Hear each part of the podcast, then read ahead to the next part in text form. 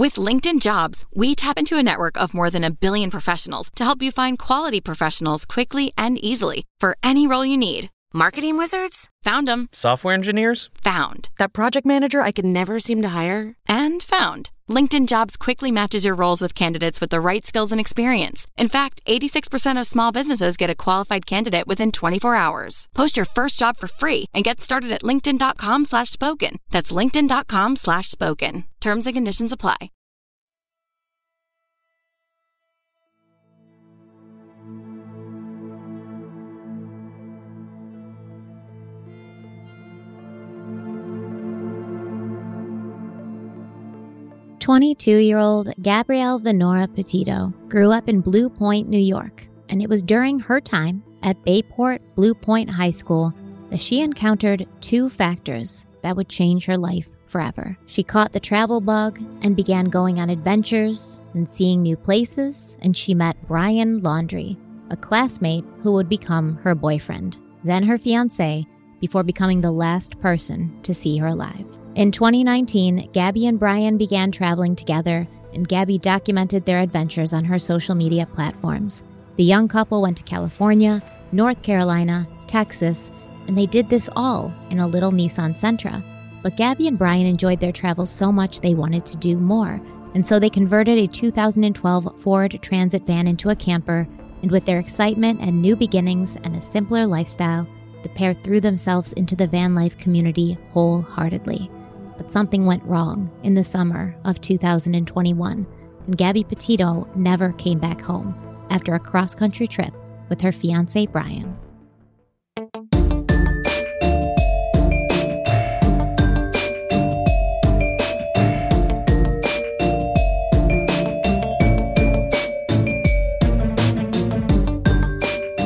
Hello, everybody. Welcome back to Crime Weekly. I'm Stephanie Harlow. And I'm Derek Lavasser. So today we are, obviously, from the teaser, you know that we're talking about the Gabby Petito case.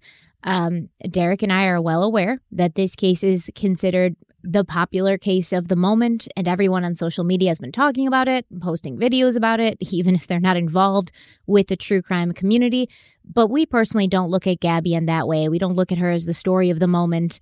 And that's why we sort of waited to cover this on the podcast, because we wanted to have the best overall picture of what really went down so that hopefully we can get some real insights into what happened to Gabby. Yeah, I mean, there were some platforms out there that were covering it before she was even found.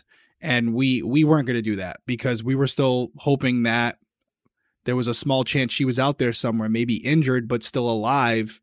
But once they found her body, we all assumed that this probably wasn't an accident. It was most likely a homicide. And then we had that affirmation maybe like a week and a half ago from the point where we're recording this, where they came out officially and ruled her death a homicide by strangulation. So, you know, we don't know what's going to happen with this case, where it's going to go, you know, if they're going to find Brian. And if so, when? It could be tomorrow. It could be years from now. But as Stephanie said, everyone is talking about this case. She's covered it on her channel. I haven't really discussed it in depth, and I've been waiting for us to do it here on Crime Weekly. And I do feel like we do things differently, and we're going to take a different approach tonight as well. So we do see value in covering it this way, because there are a lot of people asking questions about the moments leading up to her disappearance, specifically the stop by police. You know, could that whole situation have been handled differently and maybe avoided the situation altogether? So being a former police officer, I was a guy who stopped many vehicles. I was a patrolman for a long time. Then I was a patrol sergeant. So I've had a lot of experience with this. And I do think I can shed some light on why we do the things we do as officers, some of the policies and procedures we're supposed to follow. And we're going to take it even a step further by diving into Utah law and how they handle complaints of domestic violence. So we're really going to dissect it from that angle. And we hope that after it, you guys have a better understanding of why things went down that night, or I should say that day, and the traffic stop, and maybe an indication as to why things went the way they did and why we are here now. And you probably responded to your share of domestic violence calls as well, right? And I would say close to 1,000 calls for domestic disputes are the most popular call in the city where I worked.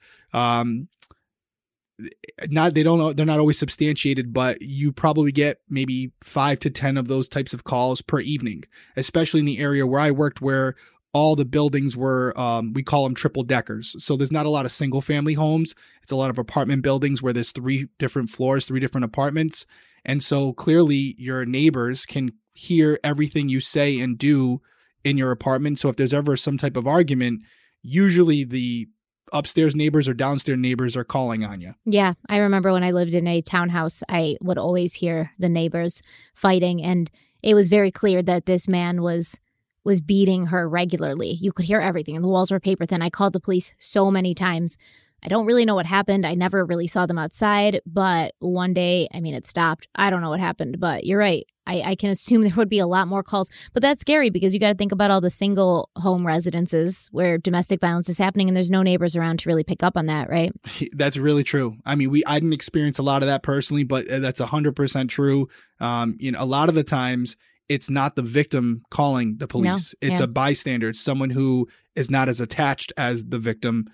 So you are right. Maybe being in that environment was advantageous for those victims because they were able to get the help they needed even when they didn't ask for it. And that's kind of the case with Gabby and Brian as well. Yeah, I mean, she wasn't necessarily reaching out for help in this situation, even though it does appear that there was this was a very disturbing relationship that was possessive and violent and controlling and manipulative. And unfortunately, we didn't know about all that until after the fact. Right. And that includes, when we say we, I think that even includes some of her close family and friends. So it's unfortunate that we're finding out about all of this now. But I do think whenever we cover cases, in my whole life when I've covered cases, especially when it's been in like television, we're not covering the case to sensationalize a story or flip a buck. We're covering it because there's value in what we can take away from it. It's not victim shaming, anything like that. But just on the little information we have about Gabby and the information we get about a lot of victims, I believe in my heart, and this includes myself, if something happened to me, I would want people to look at my situation and learn from it so maybe it can prevent it from happening to them or someone they care about. And that's why we're talking about it, because there is value and looking at Gabby because she's very relatable and maybe seeing a little bit of herself in you and knowing that, listen, this isn't an isolated thing. Domestic violence happens all over the country every day. So if you're somebody out there who may be going through a similar situation, maybe tonight you hear something or see something that changes your outlook and helps you get out of a bad situation. That's why we're doing this. Or you have a friend or a family member who's going through something like this and this toxic cycle. And maybe you can say something or do something to help them. Maybe you see something, maybe a sign, maybe something in this conversation that you and I have, you didn't recognize it until hearing it about someone else. And now the next time you see me, go, you know what? That is something that I've heard and seen before. Maybe there's something more there. Maybe I should start asking questions.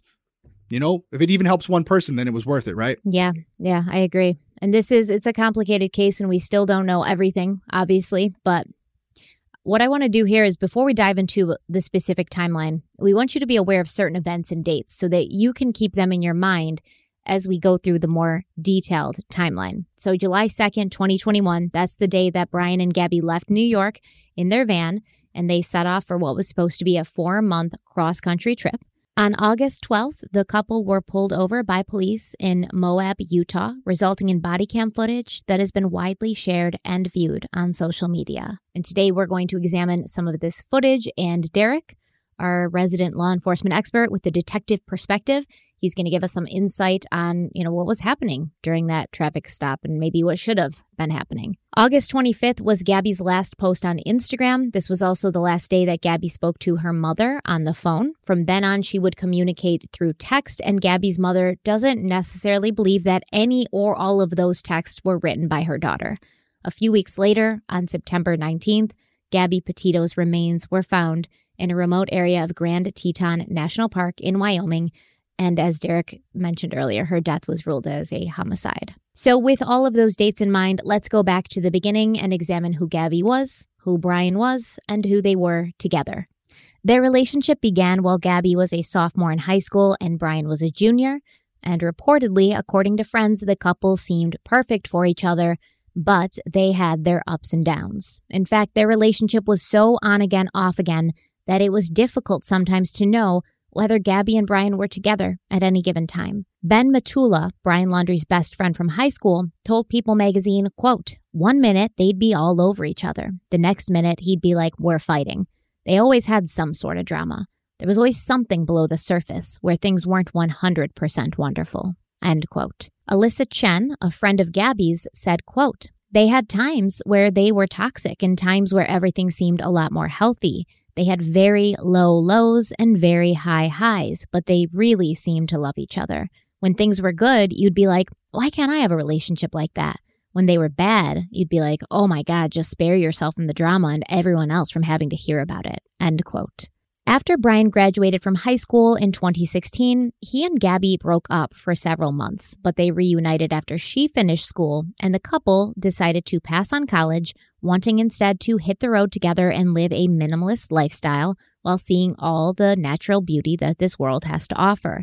In order to do this, however, they would need some savings, so Gabby left New York and her family, and she moved in with Brian and his parents, Christopher and Roberta Laundrie, on Wabasso Avenue in Northport, Florida. Gabby worked as a pharmacy technician and saved up money, and Brian made some money selling his artwork online. Derek, have you seen Brian's artwork online? I have not seen his artwork. I did not know he was an artist. Is it good? Your face says no. It's disturbing. Do you want to look it up really quick? Yeah, I'll look it up really quick. Look on his Instagram. Oh, yeah, that's I'm looking at a picture right now. For anyone who hasn't looked it up, it looks like a guy wearing like a human wearing a Letterman jacket. He's got a knife in his hand, blood all over himself, all over the Letterman jacket. He's got a tiger head.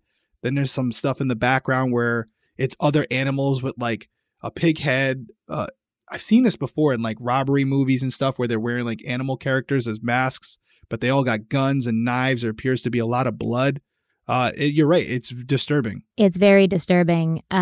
So a lot of people have looked at this and, you know, a bunch of people think it's creepy, violent, dark art. He seems obsessed with like Fight Club. He's very into pop culture, like current, you know, pop culture. But yeah, I mean, do you see the Fight Club painting that he did? Yeah, I'm looking at all of them right now. I mean, it is very disturbing. And I'm sure as this case goes forward, you're going to have forensic psychologists weigh in on this and what does it mean. But speaking of psychology, and I know we're talking about drawings, but I wanted to go back to what you just covered because I want to draw on your psychology degree because there was some, you know, I was looking up research for the part that I'm going to cover tonight. And I was seeing a lot of things that are coming out, some of which you just hit on as far as like how controlling he was. I read somewhere, and again, this is all, I don't know how substantiated. We didn't talk about how controlling he was yet. We haven't. We didn't. But yet. You started to talk about like how their relationship was very tumultuous. Again, yeah, on and off, and we've all been there. We've all seen it. I'm sure you're going to probably cover the controlling stuff tonight, so we won't go in depth right now. But it is interesting that they decided to kind of move in with his parents, and then they eventually decided to go out on their own. I really wonder as we go forward if this was because he wanted her to himself. I don't know. But reading some of the stuff that I read today, you know, it does seem like he was very possessive over her. He never wanted her to have friends or anything like that. So I wonder if there's a deeper meaning for Brian as to why he wanted to be on the road, stuck in a van with Gabby all to himself. But I'm sure we're going to talk about that all at length. I'm sure you got something cooking, something written up to talk about it. Well, I mean, like I said, this guy, Brian, it looks like he may have had a darker side that nobody really saw, or he sort of was like, I'm an artist, so, you know, this is art. And it was kind of like a front for his darker side because, you know, art is subjective and, you know, you can go, you know, kind of push the boundaries with art. But I mean, he wrote in an Instagram post that he was reading Lullaby by Chuck Palahniuk, which is a horror satire novel. He said, quote, reading is different than any other consumption of media. It takes more effort than staring at a screen half alive. It allows you to use your brain rather than melt it. And there's no author more stimulation to me than Chuck Palahniuk. So Lullaby, published in 2002, tells the story of journalist Carl Streeter, who's writing an article about crib death when he notices a strange connection between the deaths of babies and those of his own wife and infant. So he's got like sort of an obsession with serial killers. And it's so weird to say that because I feel like some of us who are watching true crime and talking about true crime, you know, we don't have an obsession with serial killers, but we enjoy reading about them and kind of looking into them. So is it something we can really look at and say, this is bad, or he's bad and creepy for this? I don't know. But in combination with the art, a lot of this art is very, very disturbing. So I just wanted to put that out there. Yeah, and I think you make a good point. There are people that are true crime fans that like to dive into serial killers, not because they want to be them, but because they're interested in how their mind works, of course, right? Yeah. Where people like this maybe are fascinated by serial killers, not because they want to know how their mind works, but because they envy them. Yeah, and I think Dog the Bounty Hunter said, like, he thinks Brian's a serial killer. Did you hear that? I didn't. Yeah. Maybe we'll get into Dog down the road. A lot of things have unfolded with him as well, you know, in the media, as far as, you know, we've talked about it off camera, as far as what were his intentions. I guess apparently he's no longer down there. He had an injury. So I think that's another reason why this case has taken on a life of its own, because there's so many things going on where you're like, you hear it, you read it, and you go, I got to be reading an article on The Onion. I have to be. There's no way this is legitimate, but it is. And so here we are. So Brian's making some extra money selling his artwork, all right? And they're trying to save up money so that they can hit the road, because they still want to live this minimalist lifestyle, but you need money for gas, you know, you need to eat, et cetera, et cetera. So everyone was really envious of Gabby and Brian's free-spirited personalities, from their peers to their parents, while other kids their own age were heading off to college and all of the adults in their lives were dragging themselves to work every day. Brian and Gabby were truly living, like experiencing life.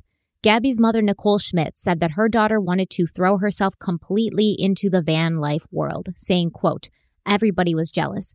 Everyone was like, we want to do that too. But we all think we have to just get a job and go to school, end quote.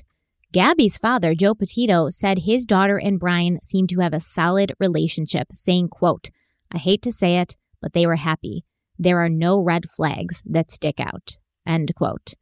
So apparently, Brian's parents loved Gabby and they treated her as part of the family. Brian's sister Cassie said that Gabby was a sweetheart. She was so kind and thoughtful with Cassie's children.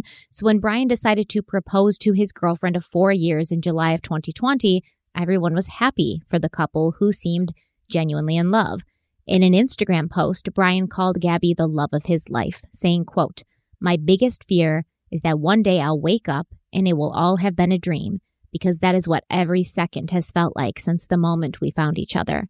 Till death do us part, or until I wake up. I'm so happy the answer was yes, end quote. Till death do us part, or until I wake up. I guess the death part came first, huh? Yeah, it's unfortunate. It's unfortunate that you see those quotes and you realize, you know, if only they knew. Yes, but I do want to kind of go back to something you said earlier, which is... it seemed like, you know, their friends and family didn't even realize sometimes what was happening, that there was so much under the surface or behind closed doors. What I do want to mention, though, is something you said as well, and what we were talking about last night on the phone. Did Brian want Gabby all to himself? A lot of people look at Brian and Gabby and say, this is a mismatched couple, right? You have Gabby. She's young, youthful, vibrant, full of life, like very outgoing.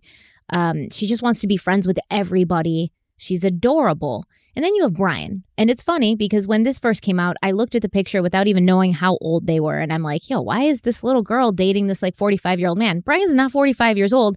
He's just a year older than her, but he looks so much older. And his personality is so much more introverted and sort of like dark and sort of like, oh, you know, why are we ruining the planet? Everybody sucks. I hate people. I hate humanity. They suck. And I think that he really did feel that he'd overkicked his coverage a little bit with Gabby. So he was going to hold on at all costs. And he wasn't going to let her go. Kind of one of those, if I can't have you, no one else can, right? Makes you wonder if we find out that Brian is responsible for her death, which many people think he is, including myself. I was like, why are we posing this as a question? I thought we all come to the same conclusion. You know, listen, I try to stay a cop. You guys want good cops out there. Good cops don't go off what everyone's reporting. We wait until we have the facts. But I do believe he killed Gabby. But it makes you wonder what happened that day. If what you're saying, you know, the way you're laying it out, did she finally decide that she had enough? Did she finally decide that she was going to go home?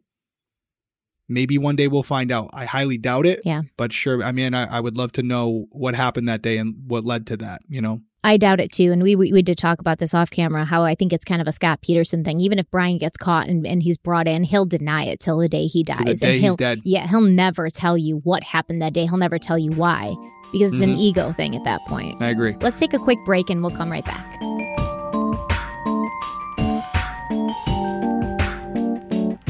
yeah, you know, before the break, we were talking about, we just finished Scott Peterson. I feel like that's like, that was our life for 2 months. And the parallels you see with these guys is it's crazy, because I think the more time that passes, you know, could he be alive? Yes. Maybe he's dead. I do think it's really 50-50, but I 100% agree with you that if by chance he is caught one day, he's going to say that he ran because he knew we all thought he did it. And there'll be, by that time, he's going to have years or however long it takes to catch him to kind of conjure up this whole narrative of what happened that day. And because he knows what happened, and he probably knows how Gabby was found and all these things, because he was there, allegedly, then he's going to be able to paint a picture that's in line with the physical evidence as he remembers it. So I agree with you. He'll go to trial. If he's man enough to do that, he will most likely be found guilty, and then he'll appeal it. And even if he's found guilty or it's substantiated, he will, you know, if his case is upheld, he will still die saying, I was an innocent man convicted of a crime I didn't commit. That's just his MO. It's the same reason why, even though Chris Watts confessed to doing it, now isn't he kind of saying now, like, he didn't do it? He kept trying to change his story, you know, after he confessed. He was like, I only did it because she killed the kids, so that's why I did it. But right, I mean, we all know the truth, and most people, I feel like, in prison, right, they're like, I'm innocent, I shouldn't be here. If you went to prison, and this, I'm not saying this to take light of it, because there are people who are innocent in jail right now, there's no doubt about it, but if you go to a prison, every person there is innocent. Mm-hmm. I don't know if you knew that or not. Yeah. Every single person. You'll never see more innocent people in one place than you will in prison. At prison. And you know, there are some guys. There are some guys who are like, listen, I'm a cold-blooded dude. This is what I do. You know what I mean? But most of the time, they're all there for reasons that are beyond their control. Mm-hmm. So if Brian goes to prison, he'll fit right in, although I cannot see that dude in a prison. No, man, it will be the minimalistic lifestyle that he's been seeking for so long. It's actually perfect for him. He won't last in there, man. He won't last. Mommy and daddy can't protect you in there. Oh, you did it, didn't you? I went there. You went there. I went there. So we got Gabby and Brian, high school sweethearts, on again, off again, right? They leave high school. They move to Florida. We talked about this yesterday a little bit, too. And I said, I really don't understand why they're both from New York. Why did Gabby move out to Florida to be with Brian's parents instead of Brian staying in New York to be with Gabby? I really think he wanted to pull her out to Florida and isolate her away from her friends, away from her family, as most abusers do, because then there's less people there to go to bat for you, to have your back, to pull you out of a bad situation. He wanted her all to himself. But according to Gabby's mother, Nicole, Brian and Gabby had recently called off their engagement, feeling that they were still very young. They didn't need to move that fast. However, new reports place a darker filter over the engagement, which seemed to be following the same pattern as their high school relationship, on again and off again. So there's this woman, her name's Sunny Mason. She believes that Brian and Gabby came into an ice cream shop that she worked at on either August 25th or 26th. This ice cream shop is about 30 miles away from the area where Gabby's remains would later be found. Sunny says that she bonded with Gabby because Gabby had a flower tattoo on her left arm, and Sunny and Gabby were talking, and Gabby claimed that she and Brian were heading to Yellowstone National Park next. But Sunny said that Brian's behavior was odd because Gabby had referred to him as her partner. So Gabby was like, yeah, me and my partner are going to Yellowstone. And Brian didn't like that she called him that.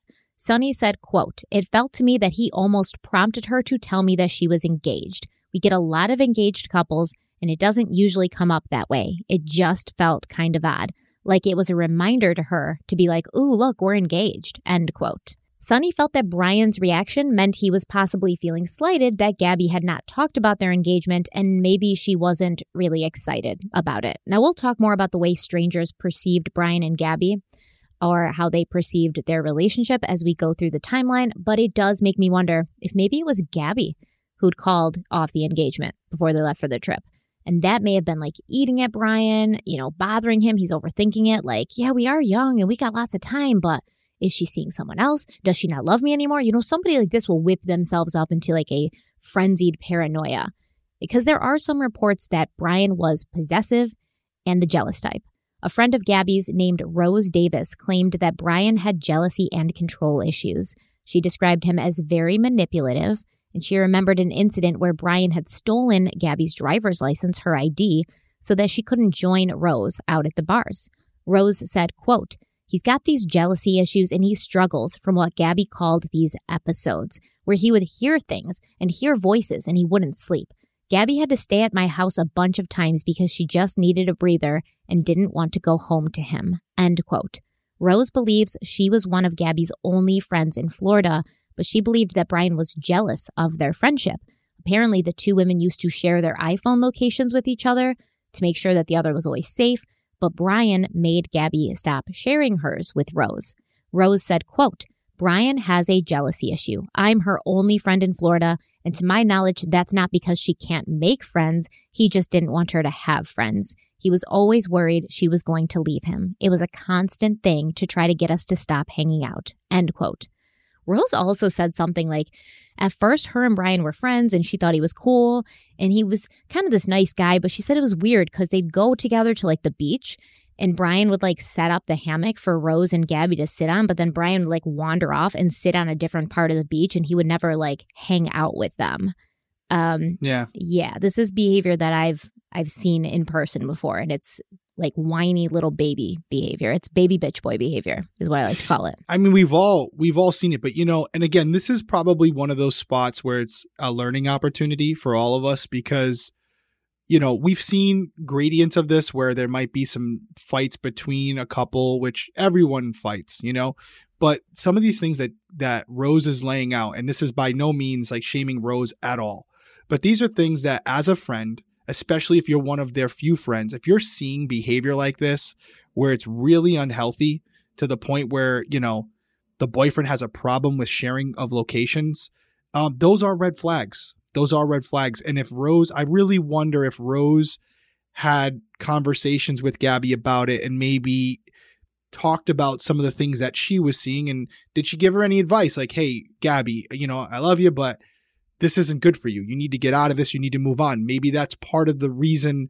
Brian didn't want her around, because maybe she was voicing these concerns. But at minimum, and I know it's easier said than done. And I don't know if Rose had a close relationship with Gabby's parents. I'm assuming she didn't because they were in Florida. Yeah. But well, she was in Florida and they were in New York, so I bet you they haven't exactly. Even met, right? So yeah. They probably had no clue, but I think if you really wanted to find Gabby's parents' information, you probably could, you know, especially in today's world with the internet. So if it's something that stood out to you so much where you felt like it was really toxic and going down a really bad path, I would rather my friend be mad at me for making her parents aware of what's going on than to not say nothing and have something happen. So it is a slippery slope, and it is easier said than done. It's tough. It's tough. And I don't know. I don't know the right answer. I've been there with people who are very close to me, friends, family members. You see this pattern that they don't see because they're too close, and you try to bring it up to them. But at some point, you know, they're like, "Yeah, you're right. I'm going to break up with him." And then 2 days later, she calls you and she's all sheepish and she's like, you know, we talked it out and everything's fine now. And how many times can you continue to be the one who's like talking shit about their boyfriend or talking shit about their husband before your friend or cousin or sister or whatever is like, well, you're just so negative about my relationship. And then you can't help them at all because now they've isolated themselves from you. And Brian's over here being like, Gabby, see, Rose is trying to break us up. Rose is trying to break us up. You need to cut her out of your life. Now Rose can't help at all because Gabby believes Brian and you know, completely cuts off contact. And now Gabby has no friends in Florida. So it's a very slippery slope. It's not an easy situation to handle. And also, I think most people are like, ew, this is a bad relationship. This is toxic. He seems really controlling. But no one's thinking like he's probably going to kill her, right? That's the last thing from your mind. Like maybe you're like, this is a bad relationship. I want to get my loved one out of this relationship, but I don't think she's going to be murdered anytime soon. Kind of thing. No, I definitely don't think that. I don't have the answer, but I, you know, and maybe it's because I have some training in it, but usually if you have someone acting like Brian, it's only going to get worse from there. It's usually not going to get better. There's usually an escalation where it starts off as very minimal, maybe just questioning who you're with or who you're out with. And then it goes to, you know, I don't want you going there, to keeping you from going there. And maybe gets to a point where when you decide to go against their wishes, they assault you. I mean, there's an escalation. It usually doesn't start with them beating you up in the beginning.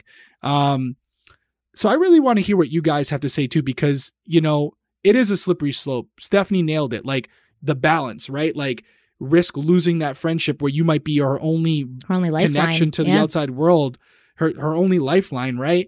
Or do what you think is right. And maybe because you see Gabby kind of being blinded by the situation, reach out to someone who may be able to get through to her, because it's easy to do it in hindsight, right? But from what I've read, Gabby's family was not aware of this stuff. They didn't know that this was what the relationship consisted of. And I'm sure just from the few interviews I've seen with specifically Gabby's father, he seems like the type of guy, if I'm reading him right, that if he had gotten wind of this, he would have been on a flight down to Florida. Well, he lived in Vero Beach, remember? That's so Gabby's, right. Gabby's so mother was in New York, and father, but they got divorced. Gabby's mother and father got divorced. That's right. Both got remarried. Joe Petito lived in Vero Beach, which isn't like right next to where Gabby lived, but close enough. Is he back in New York? Why do I keep thinking that he's in New York now? I don't know. He may be like just going back and forth because they had the memorial. They just had the funeral. You know, they just had her cremated. They went out to Wyoming? Things. They went out to Wyoming to do where her body was found. They brought her ashes and stuff. Very, very freaking sad. But they went to a place where she last took a photo. Yeah, all these, I'm sure. Yeah. But so even more, thank you for correcting me on that. He was in Florida at that time. He would have knocked Brian's ass out if he knew what Brian was doing. He would have been there knocking that dude out. I'm saying, right? Which is why Gabby didn't tell him, right? I think that is why, because you can look at him. He kind of reminds me a lot of myself as like a father, like. He seems like a tough guy. You know what I mean? Like he don't pull no punches, literally and figuratively. Right. And I do agree with you that if he heard this dude was treating his daughter like that, I think he would have went and handled it, even if Gabby didn't like it. And maybe that would have been what she needed. Maybe that would have stopped the situation right there. Or to what you said, maybe it has the adverse effect. Maybe it pushes her closer to Brian, and she alienates her entire family. I don't know. So I definitely want to hear from you guys, because I don't think there is a right answer. It's a risk either way, right? I'm going to be honest and like tell you all something. I was in an abusive relationship, and for way longer than I should have been. And I consider myself to be a pretty strong person who would never put up with any shenanigans, but I did for way too long. And I lied to my family because they'd see things and they'd be like, you know, that seems kind of, and I'd be like, no, you don't understand. You don't understand. I lied to my family, and then I stopped going around my family because I didn't want them to see things that would then cause them to question me, because I loved him and I didn't want them to not like him, because I figured, you know, he's just upset. He had a long day, blah, blah, blah. This isn't going to happen. This isn't normal. And I don't want my family to hate this guy because this is the guy I'm going to be with forever. I don't want them to hate my husband, the father of my children. He was a dick. And I realized that after far too long, after being in the hospital and getting stitches on my head, I realized that eventually it did take that. I could have died that night, but nobody could help me. I wouldn't let anybody help me because it was this sort of Stockholm syndrome. So you don't let people in, you don't let people close to you. And the second people try to help you, you just tell them everything's fine. There's nothing to help here. Everything's fine. I've got it handled. And you also think you're an adult, and you know, if you're in an abusive relationship and you're allowing this to happen and you don't want help, you need to seek help out. But it's so much easier said than done because you're so screwed up in your head. Well, I want to break that down for a second, because, again, I think that's really important what you're saying, because I wasn't completely aware of your situation beforehand. You had kind of said some things, but there may be somebody listening right now who didn't know that about you. And this kind of sounds like a stupid question, but is it fair to say that this person, prior to it getting to the point where you were in the hospital getting stitches, they started off as a good guy? Is that fair to say? Yeah. I mean, for the most part, I mean, he might have had their quirks, but they were very minimal compared to where it went. And I've never personally been a victim of domestic violence, so I can't speak to this, but you can. Did you see that escalation where it started off where it just seemed like maybe he had a bad day, but then those bad days became more consistent? Yep. So listen to what Stephanie's saying here, because we're not just talking about this case from a perspective where we have no understanding. Stephanie's been through it, and obviously she's done very well and came out of it and has an amazing family now, but it could have went the opposite way. Yeah, I might not have, though. And there's this big misconception that domestic violence victims are stupid or they're not strong or they're, you know, there's a million things that people say about domestic. I don't think that I'm stupid. I don't think that I'm weak. In those moments, I don't know what I was. It's like a form of mental insanity at some point. I don't know why I did it. I didn't have respect for myself, and I don't know what it was. There's a million different reasons why it happens and why the person, the woman or the man, because, you know, men can be domestic violence victims as well. There's a dozen reasons why, you know, these victims continue to stay.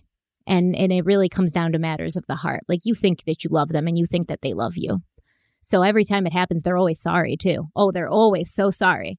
And, you know, then they're on the best behavior for like 5, 6, 7 days. And you're like, oh, my God, this is exactly what I've been waiting for. You know, this is the person I want to see all the time. And then it switches back. But you just so badly want to get through those bad spots so you can get back to the good spots and the good parts. And it's just, it's tragic. It's horrible. So, yeah, I don't think that Rose could have done much, because as we'll find out in the next section, you know, Gabby did seem to depend on Rose quite a bit for an escape, for a sounding board, for a place to go when she wanted to get away from Brian. And if she didn't have Rose, then where would she have gone? Who would she have? No, I think it's a really strong argument as to why you wouldn't say something.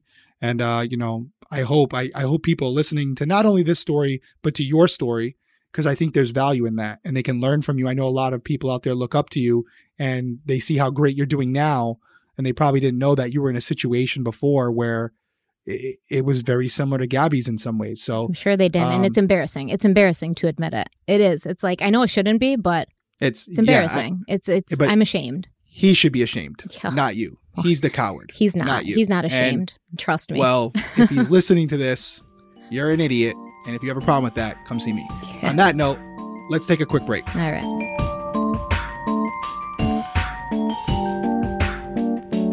Okay, we're back. And I want to talk a little bit more about Gabby's friend, Rose. Rose also said that Brian and Gabby never fought in front of her, but she always knew when they did fight, because Gabby would end up spending several nights at Rose's house after a big blowout. And Rose said, quote, I do believe that their relationship, as they kept going on, was getting more problematic. It just seemed like there was more and more arguments. Everything she did, I feel like he thought it was wrong, end quote. This is very important, because you might say, oh, everything Gabby did, Brian thought it was wrong. Maybe she was more in love with him than he was with her. No, this is Brian trying to make Gabby feel less than, because he wants her to feel like shit so that she feels like she's lucky to be with him. Like, I'm such a mess. I have all these problems. Thank God Brian, the white knight, the steady man, continues to put up with me because I just suck and I can't do anything right. And so thank God I'm with him. That's what's happening here. This isn't her actually doing anything wrong. This is Brian trying to make her feel like she's a piece of shit. So she feels like a piece of shit and she doesn't try to go and find anything better because she won't think she deserves it. It's so interesting to hear you say that, because I can say that there's been so many times where we've had a woman, most of the time, actually in my experience, it's always been a woman come in. And she's got black eyes, you know, the hair is ripped out of her scalp. And she's sitting there saying to me, like, you know, it's really me. I don't do enough around the house. I don't, you know, he complains because the house isn't always clean. And he's right. I could clean more. And he does so much for us. He works. He's nice to us. He, you know, he'll cook for us. And I'm like, listen, that's what a husband and a father are supposed to do. What are you talking about? That's not like something you should be like, feel fortunate about. Yeah, he doesn't deserve an award or a freaking parade for cooking and cleaning for his family. Right. But it's so interesting to hear this intelligent woman say this, because it's like, he's brainwashed you. You literally believe that bullshit at this point, where there's no doubt in my mind, you didn't believe that initially, but he slowly chipped away at you, at your psyche, to now where, like, he gives you a compliment, you feel special because it's so rare.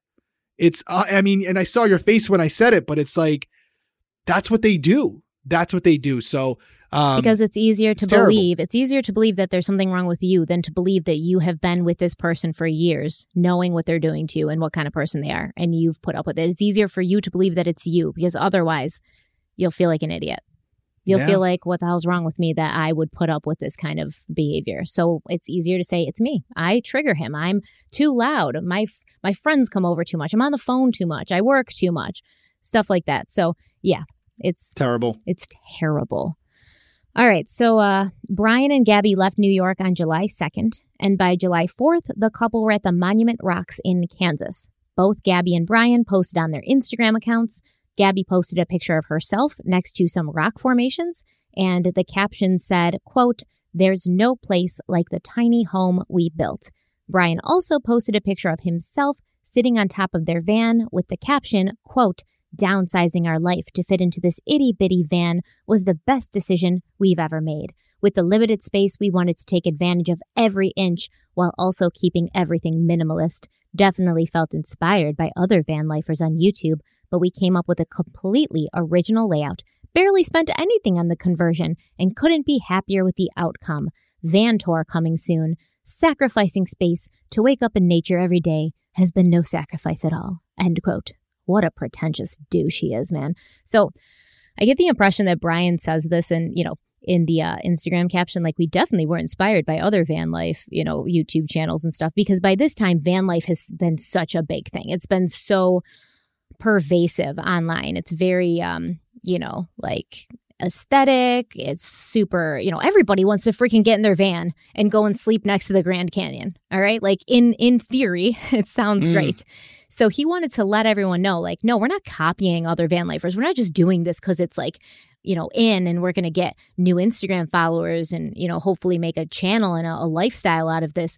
We're doing it. We're doing it our own way. So we were inspired by them, but we're not like copying them. We did everything originally. He can't stand for anybody to think that he is the basic person that he is, because he's basic as hell, right? So he can't stand to think or have anybody think that he's just like, copying other people or following a trend, because he's the kind of guy who you'll be like, oh my God, I love this song. And he'll be like, is that song played on the radio? Because I don't listen to the radio. I only listen to indie music that nobody has ever heard of. Like that's who Brian is, man. I freaking hate him so much. So he already knew that this van life thing had been saturated by tons of people posting the content. He wants everyone to know he's doing it differently. He's doing it better. On July 8th, Gabby and Brian were in Colorado Springs. On July 10th, the couple was visiting the Great Sand Dunes in Colorado. On July 16th, Gabby and Brian were at Zion National Park in Utah. And Brian Laundrie posted on Instagram, quote, "Zion is proof that mankind can ruin anything, even in an effort to preserve it. Beautiful park, just with the unfortunate infestation of human beings." End quote. What do you think about that statement? The unfortunate infestation of human beings.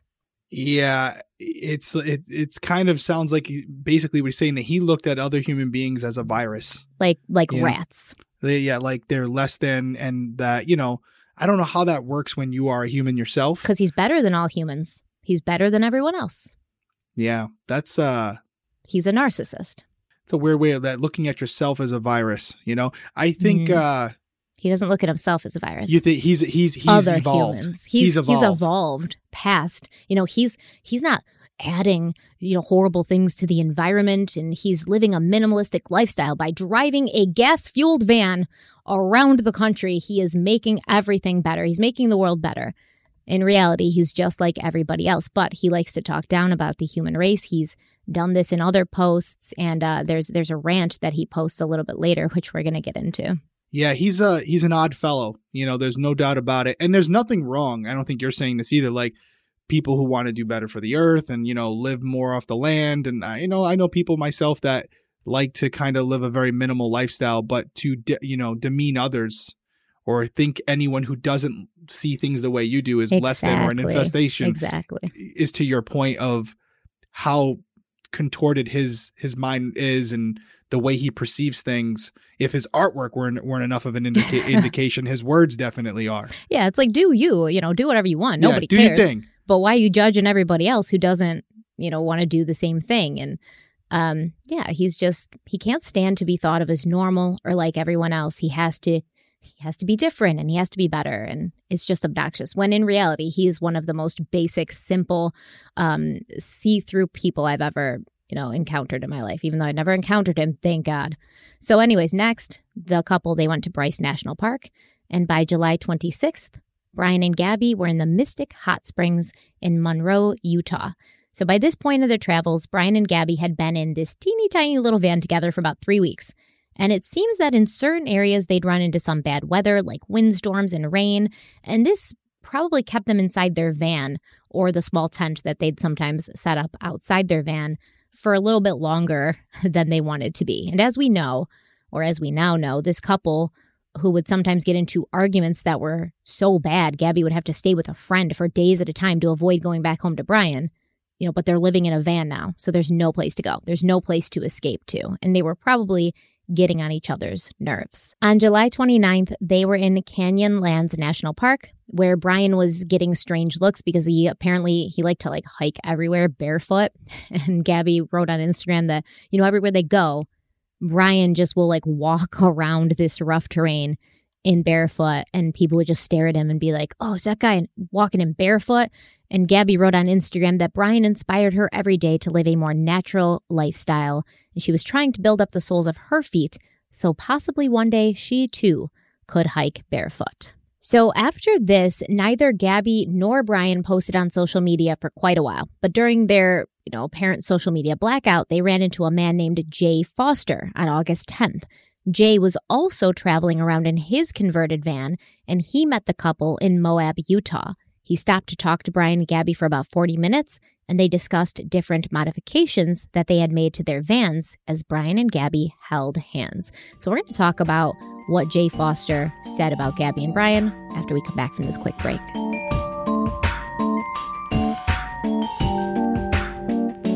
So according to Jay Foster, Gabby and Brian seemed very happy and ecstatic about their rebuild. He said, quote, "That's what I find so weird about the whole situation. They were both really cool. There didn't seem to be anything wrong whatsoever," end quote. And that's because in public, especially around strangers, Brian's going to act like the perfect gentleman. We see it in the dashboard camera, right? When he's talking to the Moab police, he's so respectful. He keeps his tone very measured, very, quiet and calm as to not offend or alarm anybody. He's kind of broing it up with the cops. He's like, yeah, man, women. Psh. And Brian will do that. Brian will do that when he's around other people. Abusers will do that when they're around other people because, of course, they don't want to set off any red flags. Now, according to Jay Foster, Brian had done most of the mechanical modifications to the van, and Gabby had worked on the interior. She was especially proud of the sink she had installed. Foster remembered that Gabby had mentioned that their next stop was Yellowstone National Park, and then he left to go on a hike, and when he returned to the parking lot, Brian, Gabby, and their van were gone. But then, on August 12th, law enforcement in Moab, Utah were called to a reported domestic violence incident near the Moonflower Community Co-op. According to a witness statement from a man who saw them, he had just arrived at the co-op around 4:30 in the afternoon, and while he was standing on the south side of the street, he observed a man and a woman in the middle of what appeared to be some sort of dispute. The statement says, quote, "They were talking aggressively at each other, and something seemed off. At one point, they were sort of fighting over a phone. I think the male took the female's phone. It appeared that he did not want her in the white van. He got into the driver's seat, and she followed him. At one point, she was punching him in the arm and/or face and trying to get into the van. She eventually climbed in over him and over to the passenger seat. I heard her say, 'Why do you have to be so mean?'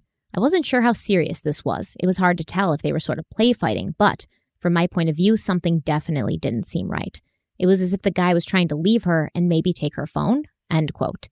Now, this does not seem to be the same person who called 911, however.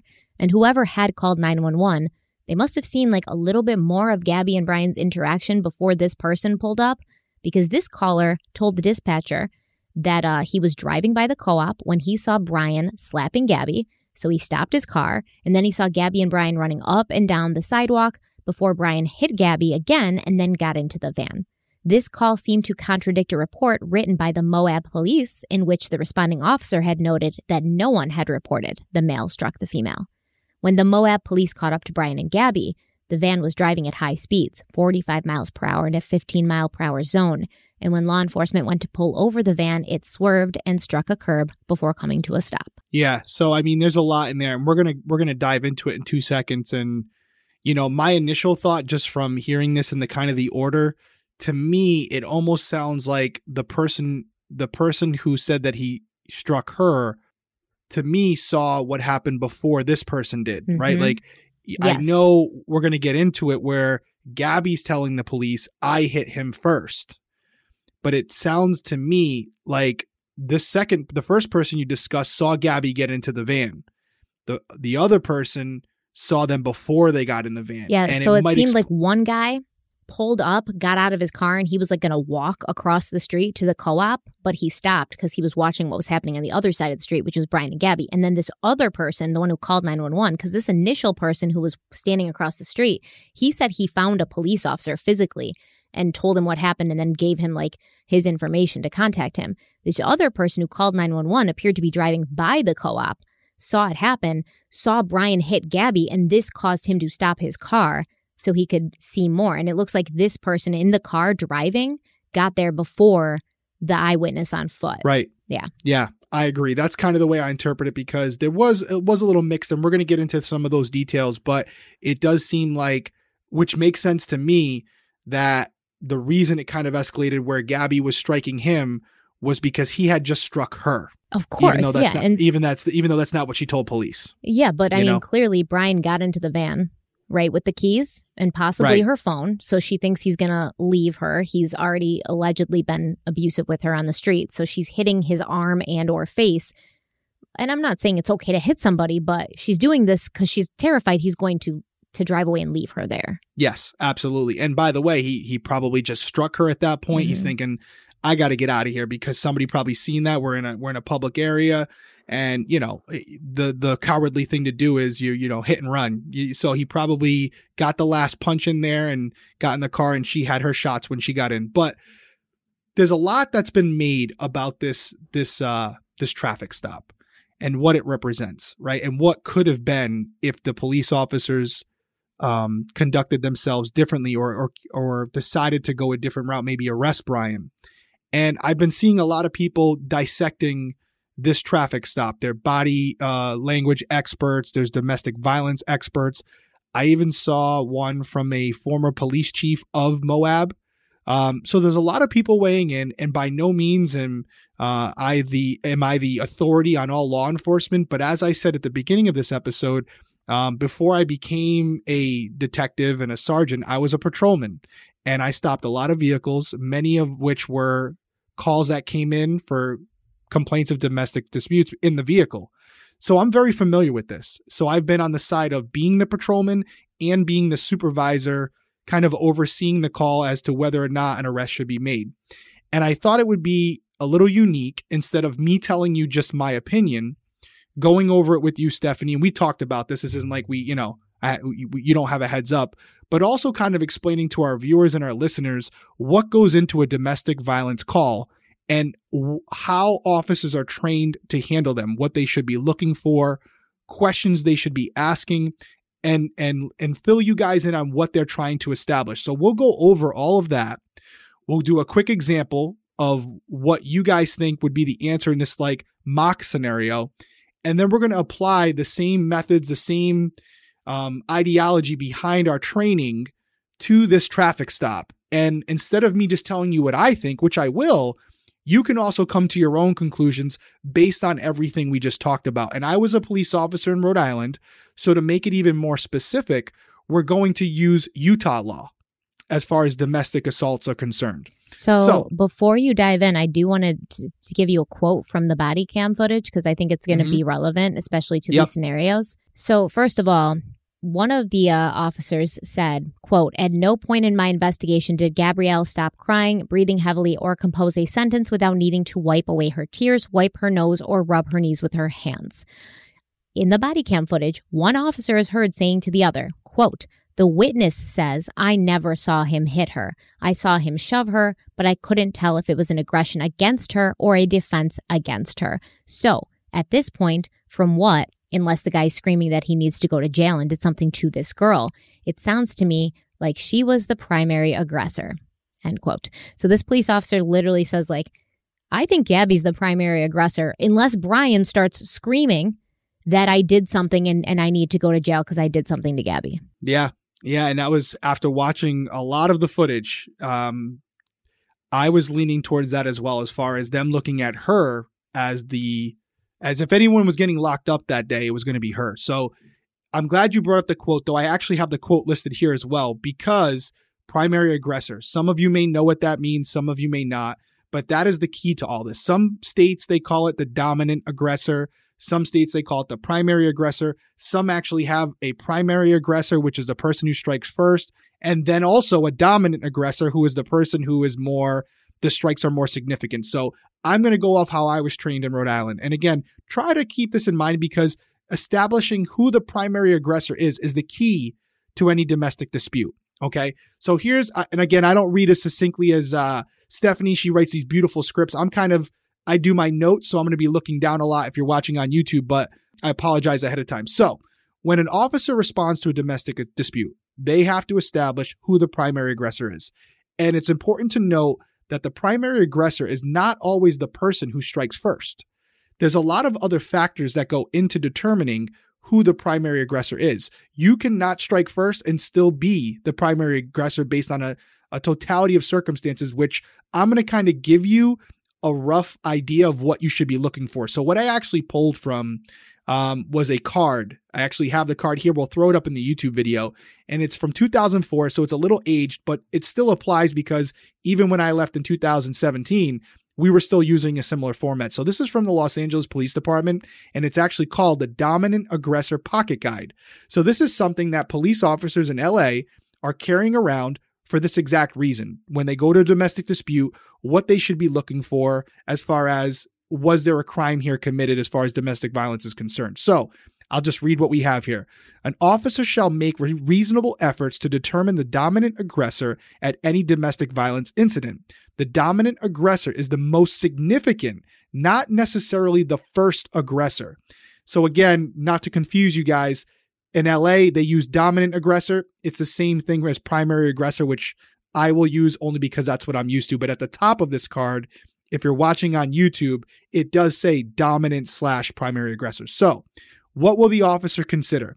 The officer shall consider intent of the law to protect DV victims, right? That's the whole purpose for domestic violence laws, is to make sure that we err on the side of caution, so that these victims who might not be in fear to report that they're being abused, they don't have to do that. You're able to see between the lines when you're there to protect them without them having to ask for it in front of their abuser.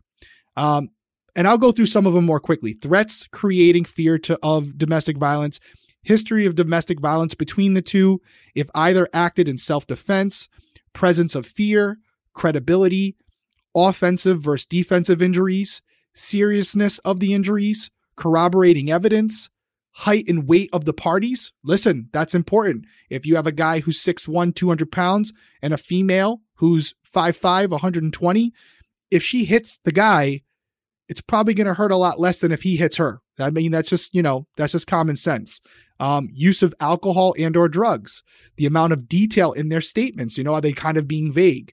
The level of violence, criminal history, and then obviously, most importantly, any existing court orders. Has this individual had restraining orders in the past? Is there a current no contact order between the two?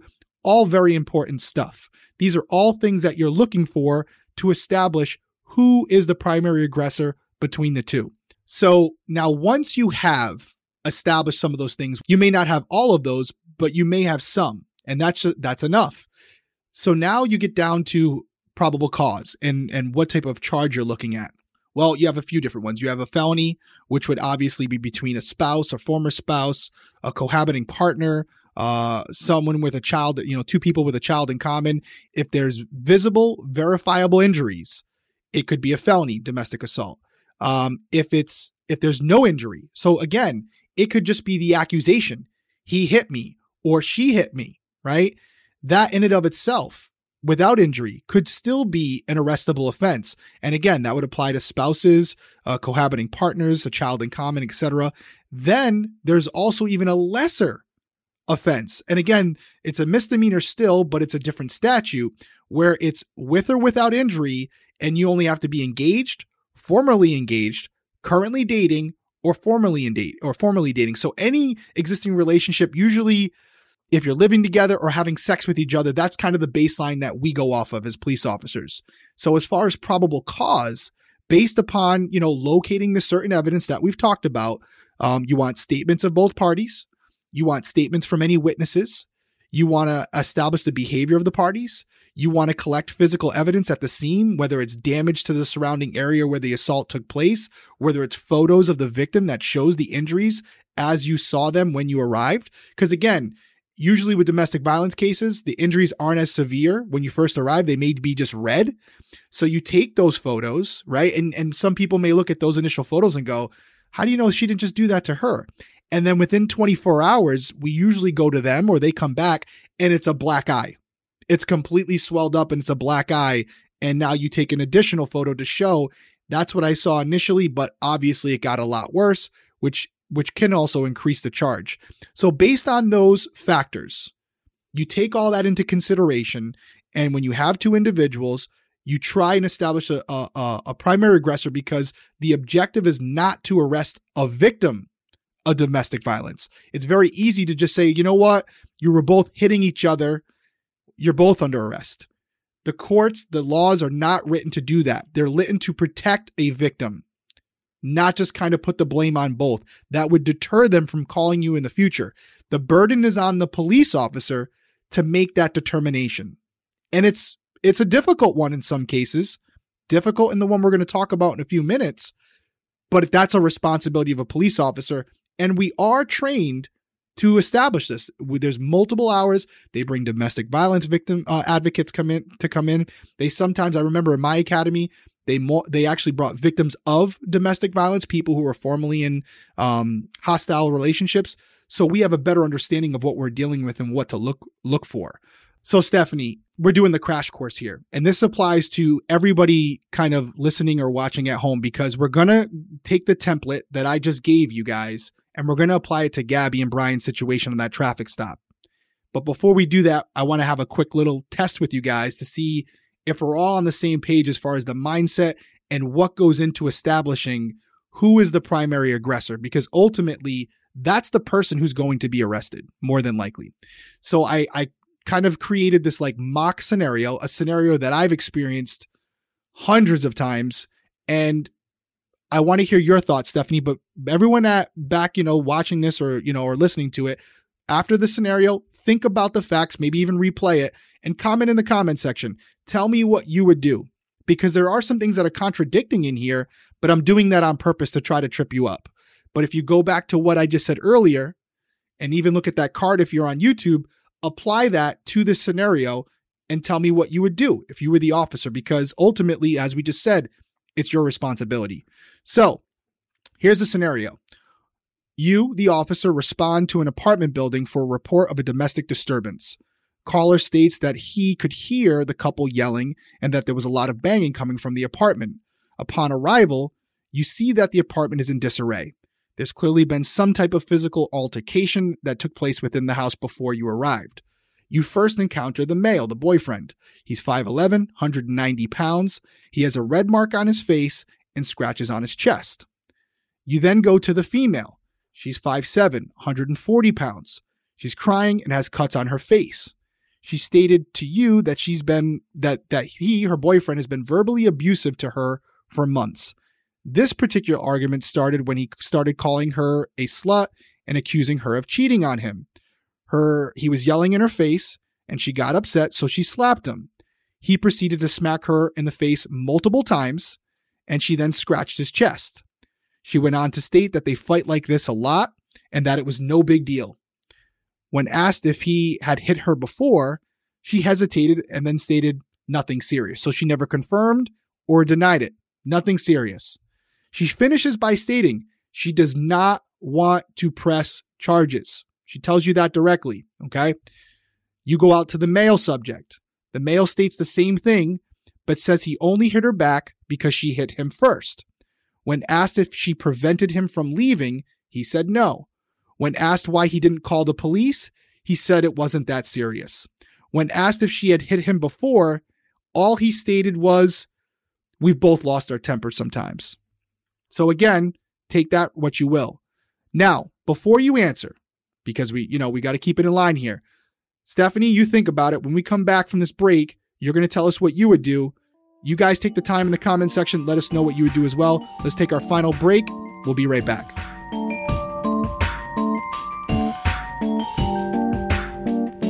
So, Stephanie, what would you do? You have the situation.